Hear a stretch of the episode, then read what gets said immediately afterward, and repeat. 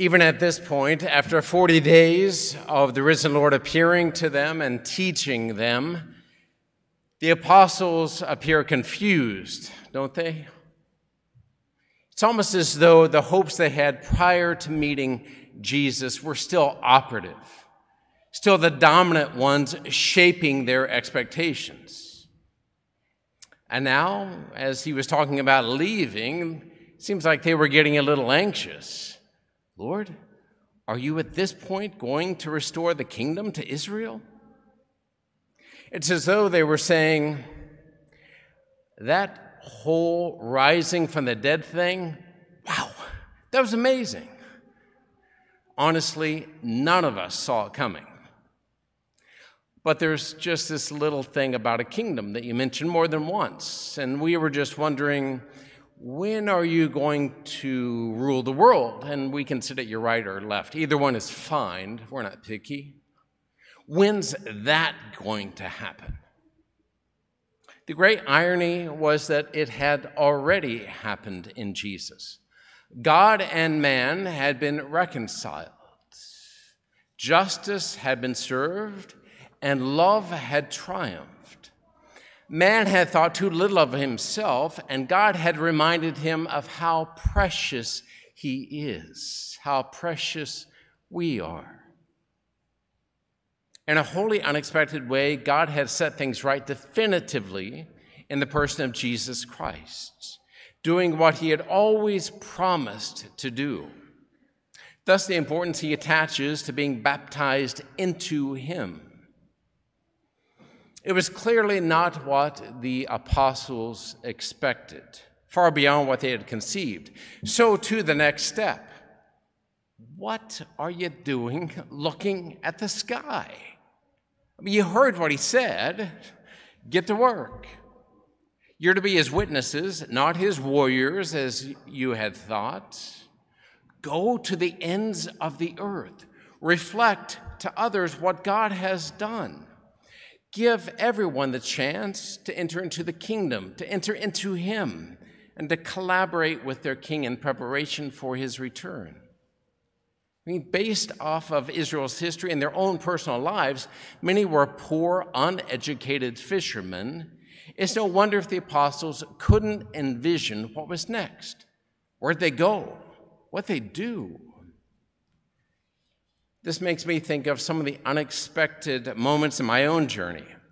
A farm boy isn't all that different than a fisherman, from engineering and psychology to philosophy and theology. From Kansas to Texas, Chicago, Rome, Europe, the Holy Land, back again. From sports, friends, and girlfriends to illness, conversion, and priesthood from St. Joe's to Ascension to Sacred Heart. Just six and a half years ago, I was set to enter the monastery and would have missed the blessing that is all of you. God provides in unexpected ways, which gives me consolation and confidence that He will continue to do so for me and for you as you warmly welcome a new priest as your pastor come July 1st, and I set off for my next assignment. It's certainly not what I had expected. Every year, priests are given a survey by the Archdiocese Do you want to stay or do you want to go? I said, Leave me alone. I'm happy here. But I'm not my own. None of us are.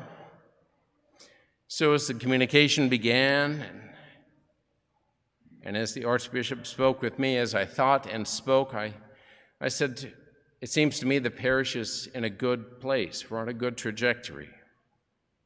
We have a superb staff that can help the new man transition.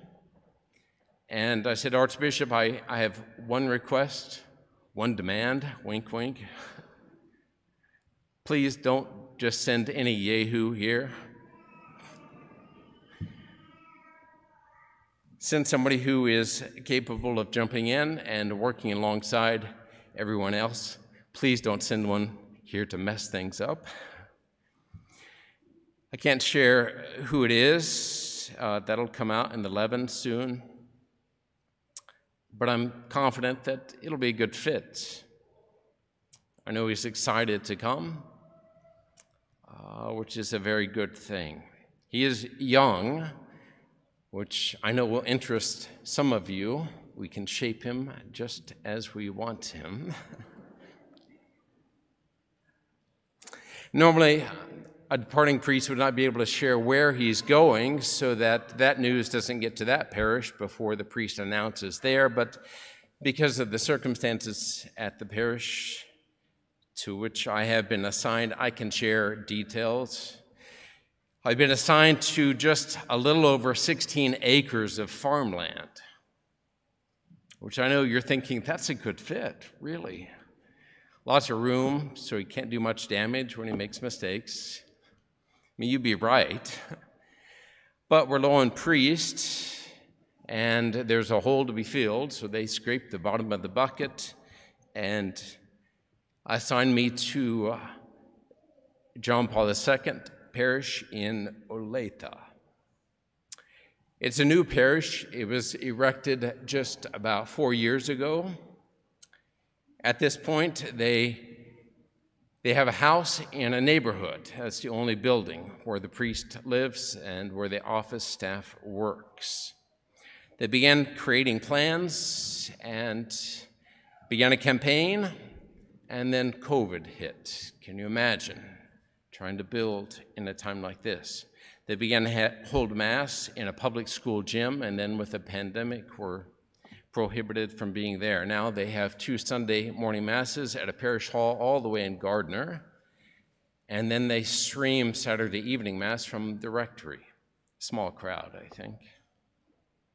Last October, uh, their pastor took a leave of absence, and he since discerned his gifts aren't an ideal match for the needs there, which is why I can share this with you.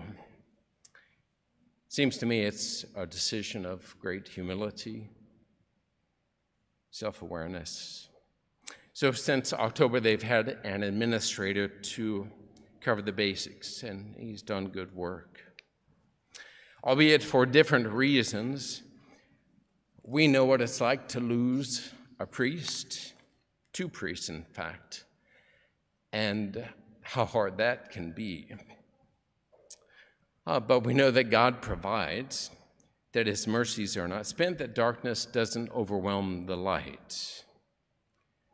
And this experience of ours has, has generated compassion in me for them, which, along with the good place of our parish, led me to accept this new assignment with a willing heart and with a sad one.